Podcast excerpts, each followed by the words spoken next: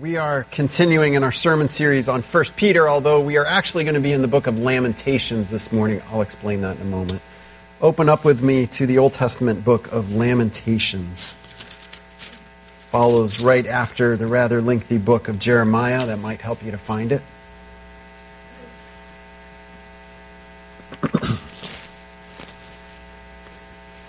I don't know who that was on the way out when they said something about their grandma and grandpa. It's like actually a good segue because I want to tell you a story about my grandma. Uh, when I was around 12 years old, my grandma was diagnosed with cancer. And, uh, you know, as a young kid, I, it, I just didn't quite get it. I didn't understand it. In my mind, she was, and, and still is, she is, in my mind, the epitome of a perfect grandma. Uh, every time you walked into her house, it smelled like brownies. It, it, because she always she knew when her grandkids were coming over, and she always had a pan of brownies waiting. In fact, I think my dad has um, four brothers, and I, I swear she made a different batch every time each of the families came over. Even if we were all coming over for the same thing, it was like a, a successive batch of brownies. I remember in her home she had Coke bottles the glass Coke. She had a rack always. When the cousins were over, when it was Thanksgiving or Christmas, and we all came over, she just had kind of bins or boxes. I don't know what they came in, but racks of Coke bottles. And the whole time we were there, all the cousins, I was the youngest of all the cousins at that time, we would just go and grab a Coke and the bottle opener. It was the only place that we drank Coke like that was at Grandma's house. It just made it special. She would take us out for walks and show us the birds. She was a bird watcher. She was a speed walker, which was hilarious. I remember my grandmother teaching me how to speed walk. So you got to lift the diaphragm up, and she's like, think about your shoulders and the rest of you pulling yourself off the ground, and then heel toe. It was hilarious. And she was really tall, so it was just hilarious, and I couldn't keep up with her. She would teach us things. She would get out a a telescope to look at the stars. She had books that she would lay out to, to show us things. She was always engaging us. Even while the, the rest of the grown ups were off doing things, she would come to the grandkids. And maybe I remember this, maybe because she liked me more. I don't know. But being the youngest, I think maybe she felt bad for me sometimes. And so she would particularly engage me. And I loved her for it. And I remember seeing her in the hospital just frail and weak and wasting away. I remember praying and crying out to God, God, heal my grandma. My faith at this time was weak. I had come to know Jesus as my Savior, but I wouldn't say I was really depending on Him in my life at all. In fact, I think during this period of my life, I, I really didn't want to be a Christian. I didn't want to be known as the church kid. But I remember praying. And I remember specifically praying, God, if you will heal my grandma, I, I, I will follow you. I'll get serious about this faith thing, this Christianity thing. If you just heal my grandma, please heal my grandma. I don't remember feeling much during her funeral. I don't think I cried, which, if you know me, is odd, because um, I tend to cry pretty easy. I remember just feeling like it was another kind of stuffy family event that I had to endure. Isn't that awful? But I'll never forget the trip home. We lived about five hours away from my grandparents' house. And I was laying down in the back seat of our, I think it was a minivan at that time. Pretty sure that's illegal now to lay down in the back seat of a minivan, but different times. My fam- family thought I was sleeping. It was late at night.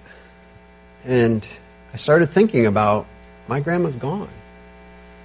God didn't answer my prayer, at least not the way I wanted him to.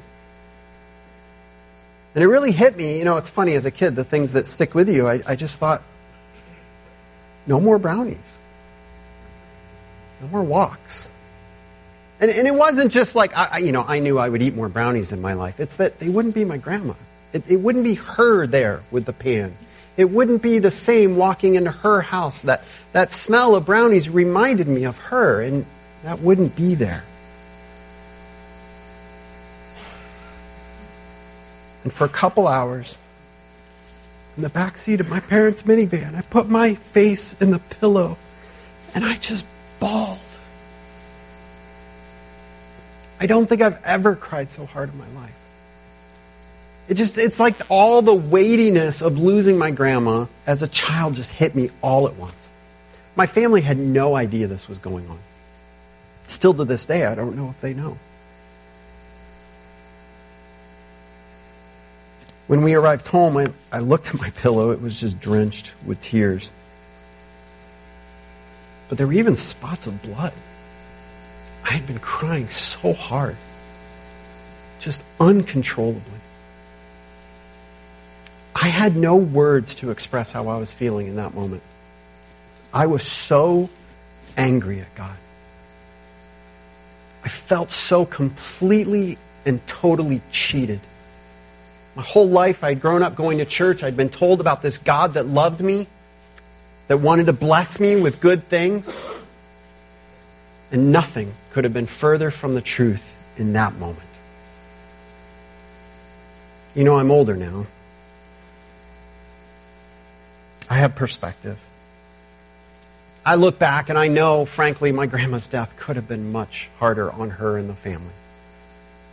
She was taken fairly early on in her struggle with cancer, and that was a blessing. I know now, as I knew then, my, my grandmother is a devout Christian. She's in heaven. No more crying, no more pain. I'm able to see now the example that she gave me in my life and, and how that's impacted me. I know these things now. There's a perspective that time and increased faith and growth gives us. But in those moments, in that moment when the floor drops out of your life, those aren't very comforting. And so I want us to consider this morning what happens when the bottom drops out of our lives. I got to tell you, I'm terrified to preach this sermon. All week long, I've been struggling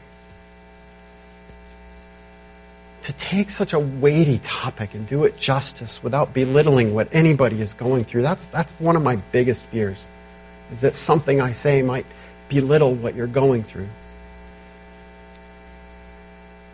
But we're going to be looking at the hard topic of suffering and lamenting in suffering. In 1 Peter chapter 1 verse 6, we talked about this a couple weeks ago before Jared preached last week, which was so encouraging, just looking at the love of God for us, the love of Jesus. But Peter wrote, in all this, he's writing to these Christians, in all this, he's kind of summing up the gospel there. In all this you greatly rejoice, though for now, though now for a little while you may have had to suffer grief in all kinds of trials. And we talked then, as we have throughout the series on 1 Peter, Peter is writing to Christians who are going through the early stages of persecution. The widespread persecution under the crazy Emperor Nero in the Roman Empire hasn't quite reached its pinnacle yet, but it's coming. They're beginning to feel it and they're struggling, and he's writing to that struggle. That's, that's what the book of First Peter is about. But this morning, I, I want to step out of that book and look at what is one important aspect of dealing with suffering and struggles that we need to, I believe, especially as modern American Christians, we need to come to grips with and understand better and stop avoiding. And that is the biblical concept of lament. I don't think that we understand or appreciate what it means to lament. And so that's what we're going to look at this morning. I hope to give an overview. And by that, I don't mean a summary of all the contents of Lamentations. I want to give enough so you understand what's being discussed. But then to really look at what are we to learn and how are we to practice lament in our life. And so I want to start by looking at the setting, uh, this time of mourning. that is the setting of the book of Lamentations. Because if we don't understand the historical time period of what's going on, we'll never completely understand the book of Lamentations. And we have to go back to God's relationship with his people, Israel. You've been studying that in Sunday school. You hear it all the time. God calls his people into a relationship through Abraham. He has this special covenant relationship with them.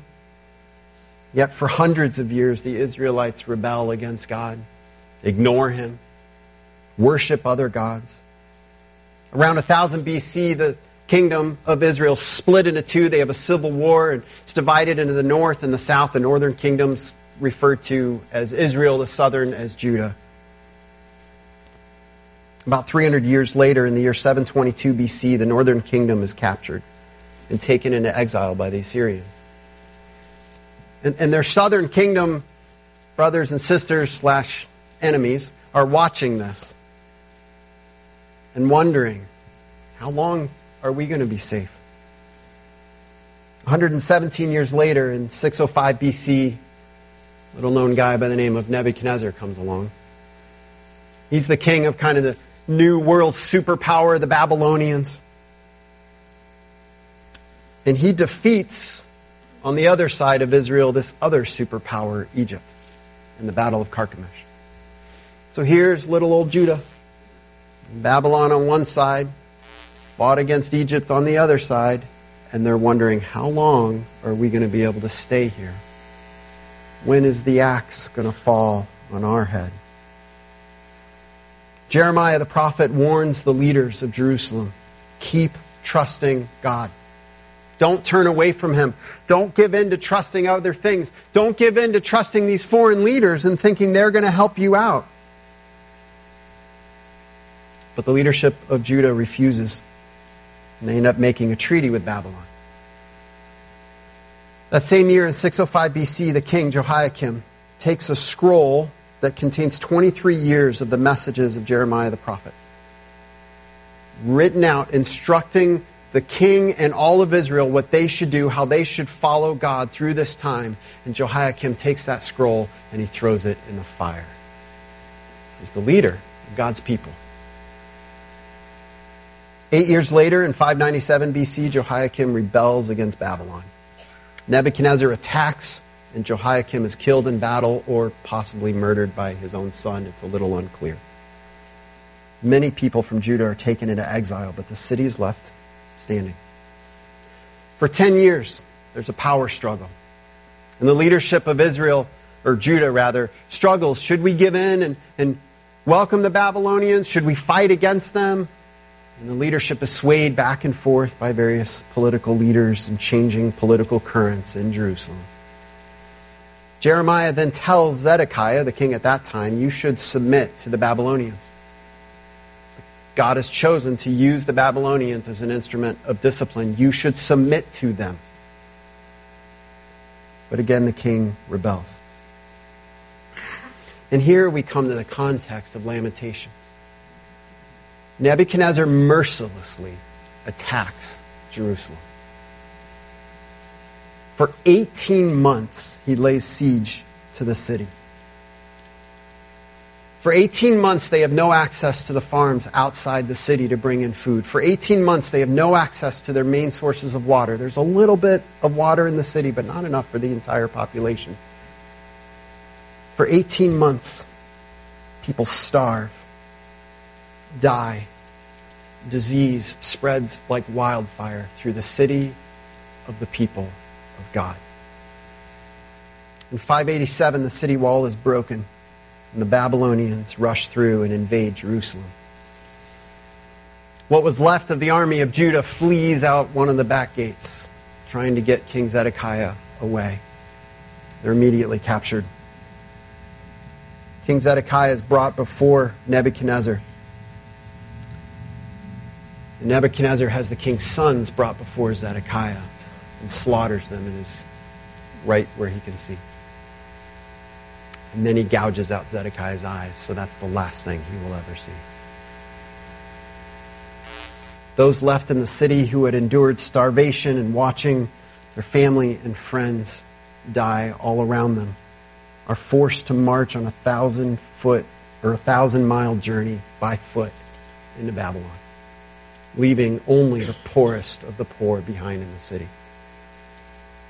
As if that wasn't enough, the army then enters Jerusalem and systematically destroys every building, every wall, enters the temple of the most holy God, violating it, pulling out all of its treasures, and then destroys the temple. Jerusalem and the temple of God are left as a smoldering ruin. Now, guys, it's easy to read history as just a sequence of events. These are real people. These are people like us. Imagine, put yourself in their place. Imagine your home being torn down and burned. Imagine your children being ripped away from you. And it's going to get worse, as we'll see in a moment. Don't ever allow, especially biblical history, but don't ever allow history to become this distant or distant, just mere educational thing. The people of Judah lose completely their pride. They lose their homes. They lose family members, including women and children who are savagely killed and left in the street.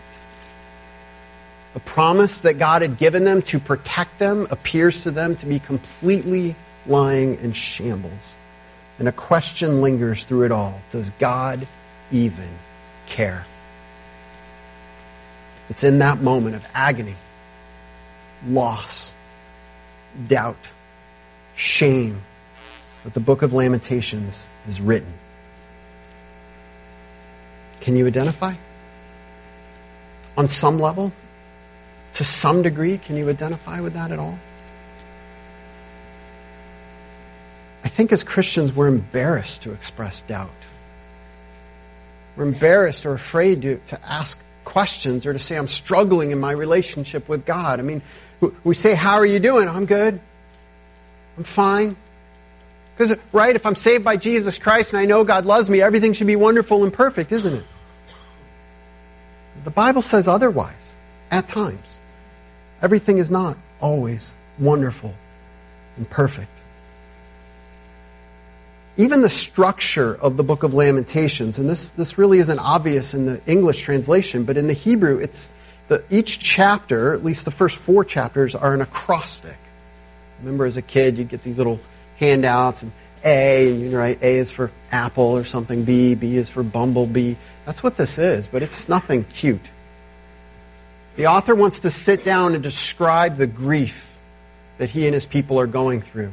So he starts with the Hebrew letter A, and he writes a bit about grief with a letter that begins, or with a word that begins with A. And he does that for 22 verses, 22 letters in the Hebrew alphabet. And then he starts over in verse 2. He comes back to it in, uh, chapter 2. He comes back in chapter 3 and does the same thing, or chapter 4. Chapter 3, which is really the pinnacle and the height of this book, he uses three verses for each letter. There are 66 verses in that chapter. The point is this it is a systematic dwelling upon, dealing with, and trying to express the depth of the grief that they are going through. In the middle of this, there is hope. But there's a lot more grief and suffering in the book of Lamentations. Lamentations describes their suffering in stark and difficult ways. The city of Jerusalem is described like a woman, a woman who has been caught in adultery. And in that culture, one of the things they would do with a woman caught in adultery is strip her naked and throw her in the street. And that's how Jerusalem is described. And the people are walking by, seeing the city of God destitute and exposed. Her voice cuts through in the book of Lamentations. If you look at chapter 1, verse 19, she says she calls out to her, her friends, called out to my allies, but they betrayed me. My priests and my elders perished in the city while they searched for food to keep themselves alive. She said, I, I reached out to my friends that I was depending on that said they loved me. And they're nowhere to be found. Listen as Lady Jerusalem describes the suffering of her people. Lamentations chapter 2, verses 11 through 12. It's just one of many passages. And maybe you can identify with this. My eyes fail from weeping. I am in torment within. My heart is poured out on the ground because my people are destroyed, because children and infants faint in the streets of the city. They say to their mothers, Where is the bread and wine? as they faint like the wounded in the streets of the city, as their lives ebb away in their mother's arms. Do you hear the anguish there? Man, if you're here today and you've gotten the picture that Christianity is just some, you know, happy, clappy, everything's wonderful uh, religion, that, that is absolutely not true. Christianity is hard. Faith is hard. It is hard to hold on to trusting in God when you're going through something like this. Lamentations chapter 4, verse 4. Because of thirst, the infant's tongue sticks to the roof of its mouth. The children beg for bread, but no one gives it to them. Could you imagine watching your child die of hunger and you can do nothing about it? But I'll warn you, it's going to get worse. Lamentations chapter 5, verses 19 through 22. There's a statement of faith, but the book ends with a very difficult question. You, Lord, reign forever. Your throne endures from generation to generation.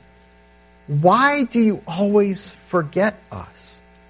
Why do you forsake us so long? Restore us to yourself, Lord, that we may return. Renew our days of old, unless you have utterly rejected us and are angry with us beyond measure. Can you identify with that? Have you ever wondered, God, do you even care? The Bible has words for that. And I love that about the Word of God. This whole book is someone dealing in agony and anguish with the depths of suffering, crying out to the Lord, saying, God, why would you do this? Their world has been ripped apart. Their family and friends have died horrible deaths. All of their leaders have failed them. And they feel even God has turned against them. And as we'll see in a moment, they're not wrong. What do we learn from lament? We need to start by understanding what it is. A lament is an expression of grief. It's what happens in that moment where there's a difference between what we believe to be true about God and what He has promised us and what is actually happening in the world. And we're looking at this difference, this tension, and saying, this is wrong, this doesn't make sense, this shouldn't be this way. So that's where lament starts. Lament then is actually a complaint to God. It's crying out to him in a complaint. How can you do this? How can you allow this to happen? Anybody feeling a little uncomfortable right now? Is it okay to complain to God? Yes. It is. That's what the book of Lamentations is all about. In fact, the book of Psalms is filled with laments. A lament is the single uh, greatest genre of psalms throughout the entirety of the book of Psalms.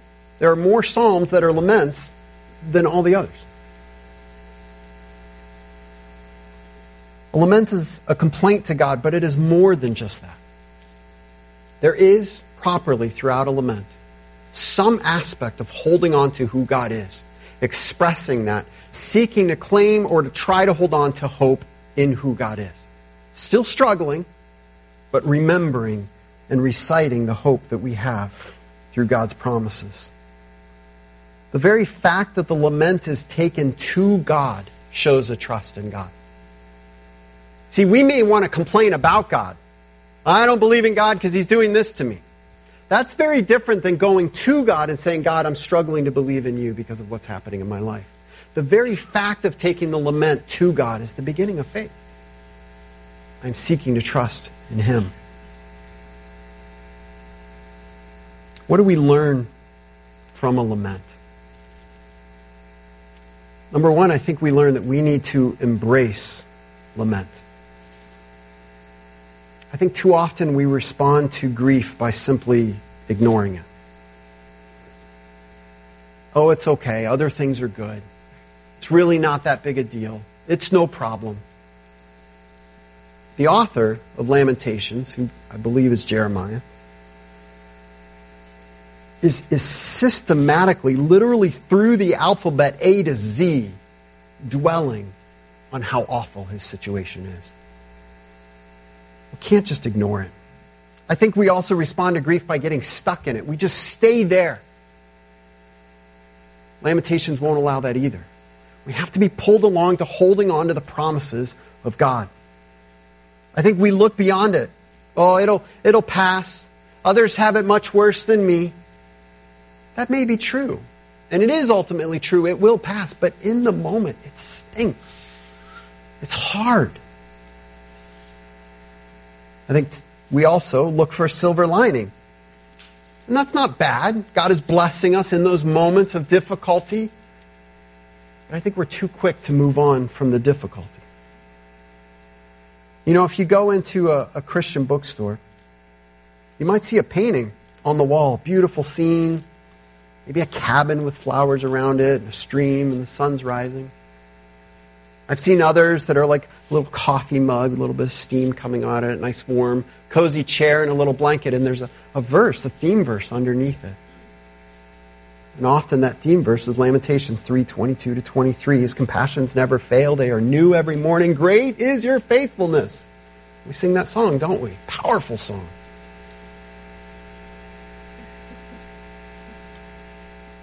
Those pictures have no business being behind that verse. A better picture would be a couple in rags holding a starving child in the corner of a burned out apartment building blasted open by war, wondering where their next food is going to come from. A better picture might be a Christian taken captive for their faith, held in a work camp somewhere, wondering if he's going to survive another day. A better picture might be a mother on her knees, screaming and crying in agony because her child has died. That's the context of those verses. When you're wondering if you can make it another second, to say, He has hope and grace that might seem just enough for the moment, but it is enough. We need to learn to embrace lament. I remember going to Washington, D.C. and touring the monuments, going to the Vietnam Memorial. It's such a somber experience. At least it was when I'd been there. I, I've heard of people have a different experience, depending on who's there at that time. Why? Why did we make this giant wall? the list of all these people who died. I mean, what a downer, right? Yeah, it is. Because our culture, our country said it is right to remember. It is right to remember the pain and the grief. A lament is like a memorial of grief.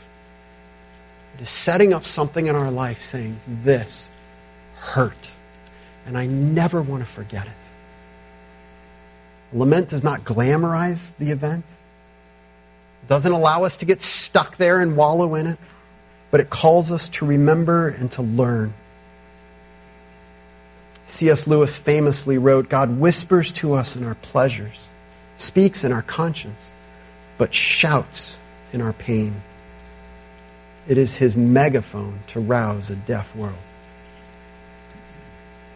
You see, the people of Israel had ignored everything else God had said.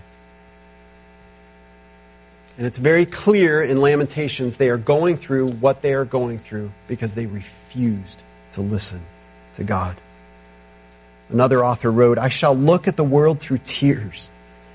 Perhaps I shall see things that dry eyed I could not see.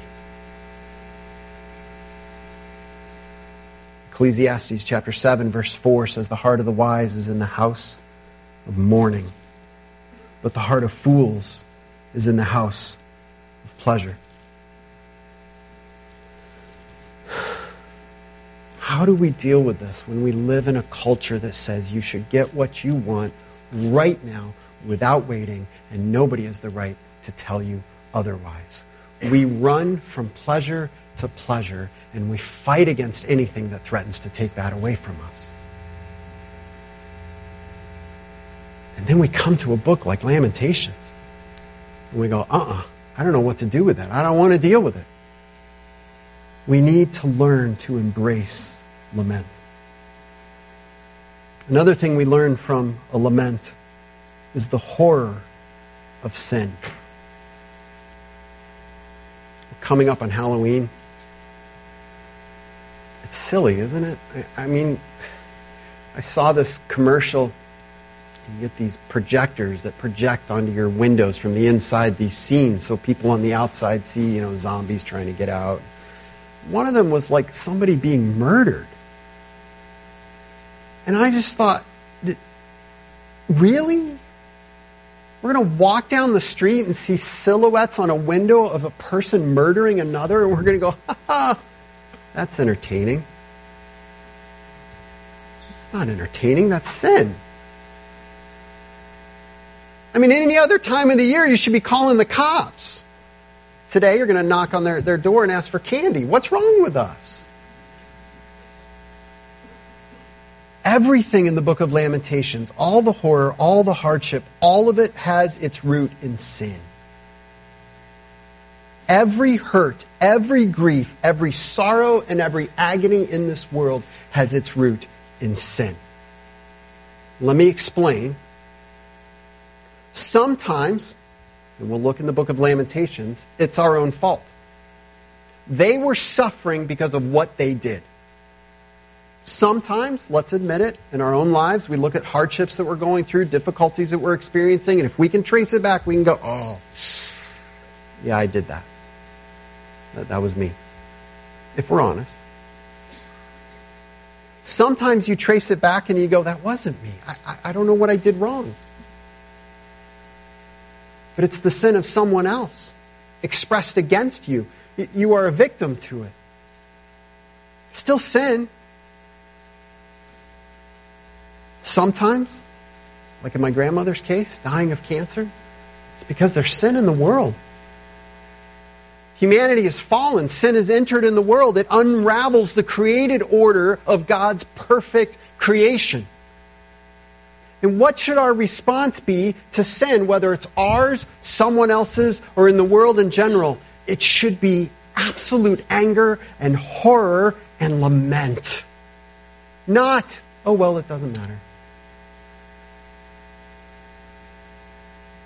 In Lamentations, it's clear that the people are experiencing the consequences of their own sin. Look at Lamentations 1:14. Again, this is the woman Jerusalem speaking here. My sins have been bound into a yoke. By his hands they were woven together. They have been hung on my neck, and the Lord has sapped my strength. He has given me into the hands of those I cannot withstand. Throughout the book of Lamentations, it is very clear that the people of Judah are suffering for their own sins. They had been warned. They chose this route. God had tried to steer them away from this route through his prophets over and over and over and over again, and they would not listen. Lamentations 1:18 says the Lord is righteous, yet I rebelled against his command. The city knows. The people know. We did this. We caused this. Lamentations teaches us to take a hard look at sin, to call it what it is. It is sin and it is wrong. to understand that sin and the effects of sin are damaging and awful, and they fall short of God's perfect plan. But I think sometimes as modern Christians, we stop there and we just get angry at sin. Lament takes it a step further and says, be sorrowful. Even if it's not your sin, express sorrow over sin. Another thing we learn from Lamentations God is absolutely sovereign. What do we mean by sovereign? God's sovereignty is his absolute power, complete knowledge, and total wisdom over all things, all people, and all events. To say that God is sovereign is to say that nothing in all of history or all of creation happens. It is outside of his ability to control it and his will and his perfect plan. For a book that is so full of suffering, it is amazing that it is saturated with the sovereignty of God. Chapter 1, verse 12, the woman Jerusalem states, Is any suffering like my suffering that was inflicted on me? And look at what she says. Remember, foreign armies are coming in, but look at what she says that the Lord brought on me in the day of his fierce anger.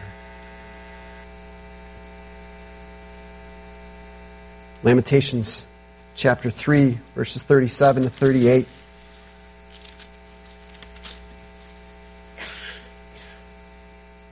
Who can speak and have it happen if the Lord has not decreed it?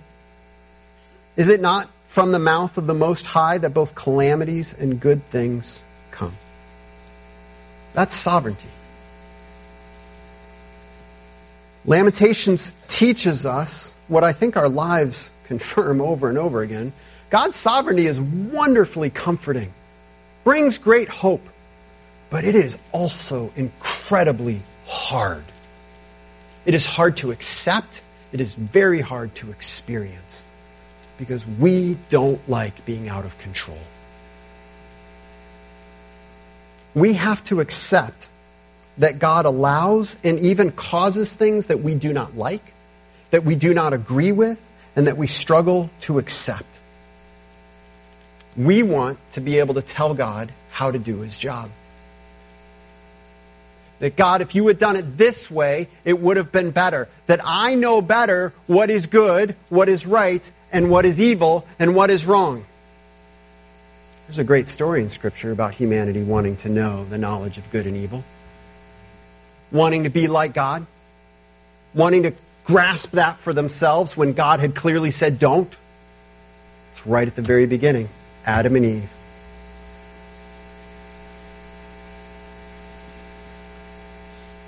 Lamentations teaches us to hold on to the sovereignty of God, even in and especially in those moments when your world is falling apart. Lamentations also teaches us there is hope. Look at chapter 3, verses 16 through 26. This is the, the pinnacle of this book. It is the focal point. And there is great hope, but don't miss the context. That's why I want to start in verse 16. The author says, He has broken my teeth with gravel. He has trampled me in the dust. He's talking about God here. I have been deprived of peace. I have forgotten what prosperity is. So I say my splendor is gone and all that I had hoped from the Lord. I remember my affliction and my wandering, the bitterness and the gall. I will remember them, and my soul is downcast within me. Yet this I call to mind, and therefore I have hope. Because of the Lord's great love, we are not consumed. For his compassions never fail. They are new every morning. Great is your faithfulness. I say to myself, the Lord is my portion, therefore I will wait on him. The Lord is good to those whose hope is in him, to the one who seeks him. It is good to wait quietly for the salvation of the Lord in the middle of suffering, the author goes back to promises that at that moment he's not seeing.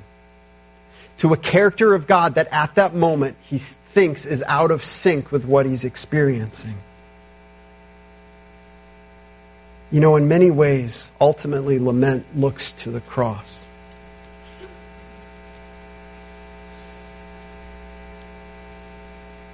In those moments of suffering and grief when we say, God, it's not fair, God, you're wrong, God, I would do this different. Would you take the sin of the world? Would I take the sin of the world? Put it on my only begotten Son?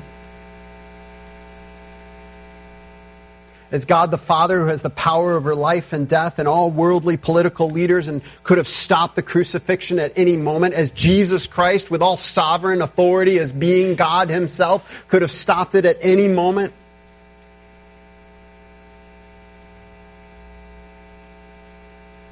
Can we as Christians, when we go through the difficulty of loss and the horror of experiencing the effects of sin, do we have the faith to say, but this I call to mind? My God sent his son to die on the cross for me. I don't get this. I don't understand what's going on here. I would love to sit down with God and, and, and say, man, I've got some ideas on how you should have done this one. But I can trust in a God that would send his son to die in my place, to raise from the dead, promising eternal life to all who believe. That's the ultimate hope. Just as this passage of hope in Lamentations is the culmination or the pinnacle, so the cross is the culmination or the pinnacle of our faith in God. So, how do we learn to lament? I'm going to encourage you to do something strange. Spend time lamenting. Get a journal. Take a moment to look at stuff in your life that you wish was different. And again, maybe it's your own fault. Maybe it's other people's fault. Maybe it's just living in a messed up world. But write out, Father, why? I'm struggling with this. You might think, man, that goes against every self help thing and every Christian feel good thing. Absolutely because I think we're missing this. We need to learn to lament. Oh, we're all happy to jump on Facebook and, and provide, you know, this is what world leaders should do. But do we stop and take the moment to bring it to God and say, God, I lament over what's going on? It is wrong. It is sin. Do we express our own involvement in some of those things? Do we ever step back and say, wait a minute, I don't like what so and so's doing or what's happening here, but, you know, I kind of do the same thing in my own life? Do we lament over that? Do we cry out to God over our own personal tragedies? Or do we just put on the Christian faith, face? I'm good. Everything's fine. Do we cry out to God about the injustice and the sorrow and the loss that is in this world? And do we lament with each other? Do we have the faith to come alongside someone who is suffering and hurting? To enter into that suffering and to lament with them? Or do we just say, I've got enough stuff in my own life. I don't have time to deal with this. It's okay to grieve. It's good to cry out to God. It's important not to get stuck there, but to use lament to rehearse in our own minds God is good. I know that beyond any shadow of any doubt that's going on now because he sent his son to die for me. Another way to practice lament is whatever is going on in your life right now, draw close to Christ. I think one of the reasons we struggle and lament is that we don't have that undergirding strong faith and hope no matter what, so that when we get into the time of difficulty, when the floor drops out of our life, we don't have that ability to say, but this one thing I hope in. Rather, what we have is a conditional faith. Well, God, as long as you bless me, I'm all yours. But man, you're not blessing me right now. This is not part of the deal. Uh, I don't know that I'm really believing in you anymore. Draw close to Christ. Learn about his love, his mercy, the hope given to us on the cross. Learn even, and maybe especially, about the importance of the sovereignty of God. Look to the cross in all things. May the cross be the lens through which we interpret everything in our lives, everything in our world, everything that we're going through. And then trust. Trust in the God who has the answers. Again, too often we're so conditional. I will trust in God when He gives me the answers. No. You may not get answers. You may not like the answers you do get. But see, He's God and we're not. He knows better what the answers are.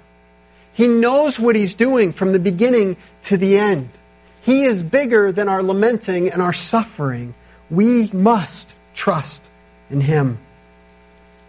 Let God be who He says He is. Quit trying to believe in a God who you try to make be who you think He is. You may not agree with what God is doing. That's okay. Because He didn't put it to our vote. He knows so much more than we do. Turn with me to Revelation chapter 21.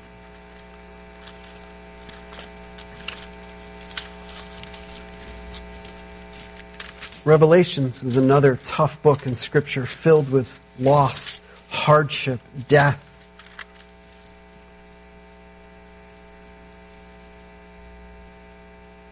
But unlike Lamentations, it doesn't end there.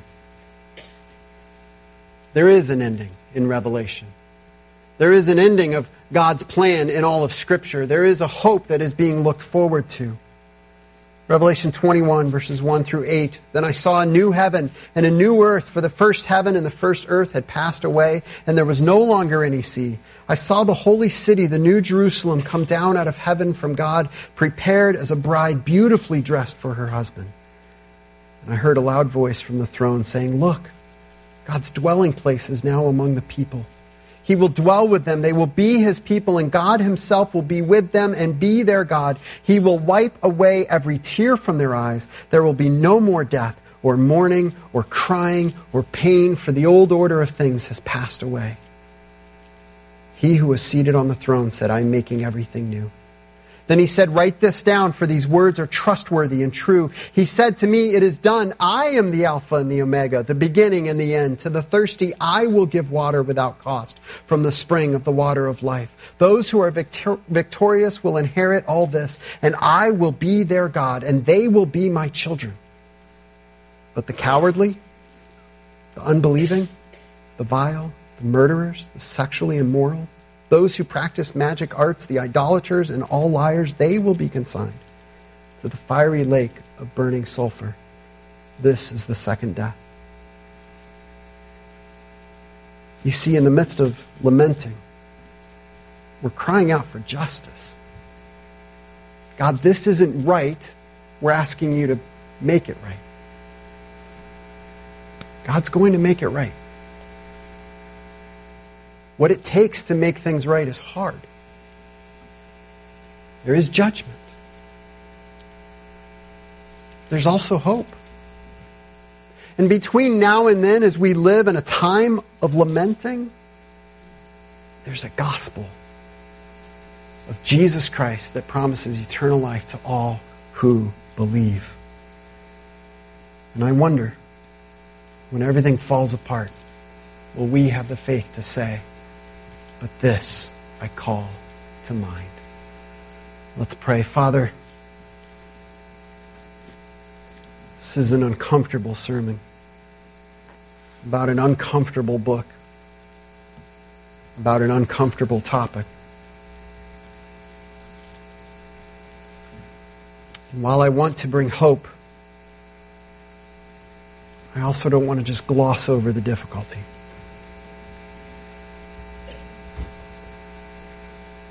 Because I've found in my own life, and I'm suffering and struggling, the easy answers that we try to convince ourselves of just don't cut it. And I have to wonder how many are here struggling with their own faith, or maybe even those who have been dragged here by someone else,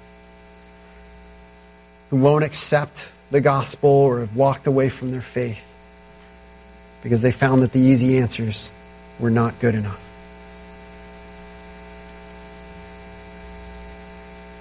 God, may we be people that don't just settle for easy answers. May we, as the author of Lamentations, be willing to cry out to you. How long will this suffering continue? I feel like you've forgotten us at times. I see the injustice in the world and I wonder what you're doing about it. But even in that lament, may we recall who you are. May we re- recall the hope that we have through Jesus Christ. And may we be able to say, You are good. You are God, and we are not. And we will trust you no matter what. In your name we pray.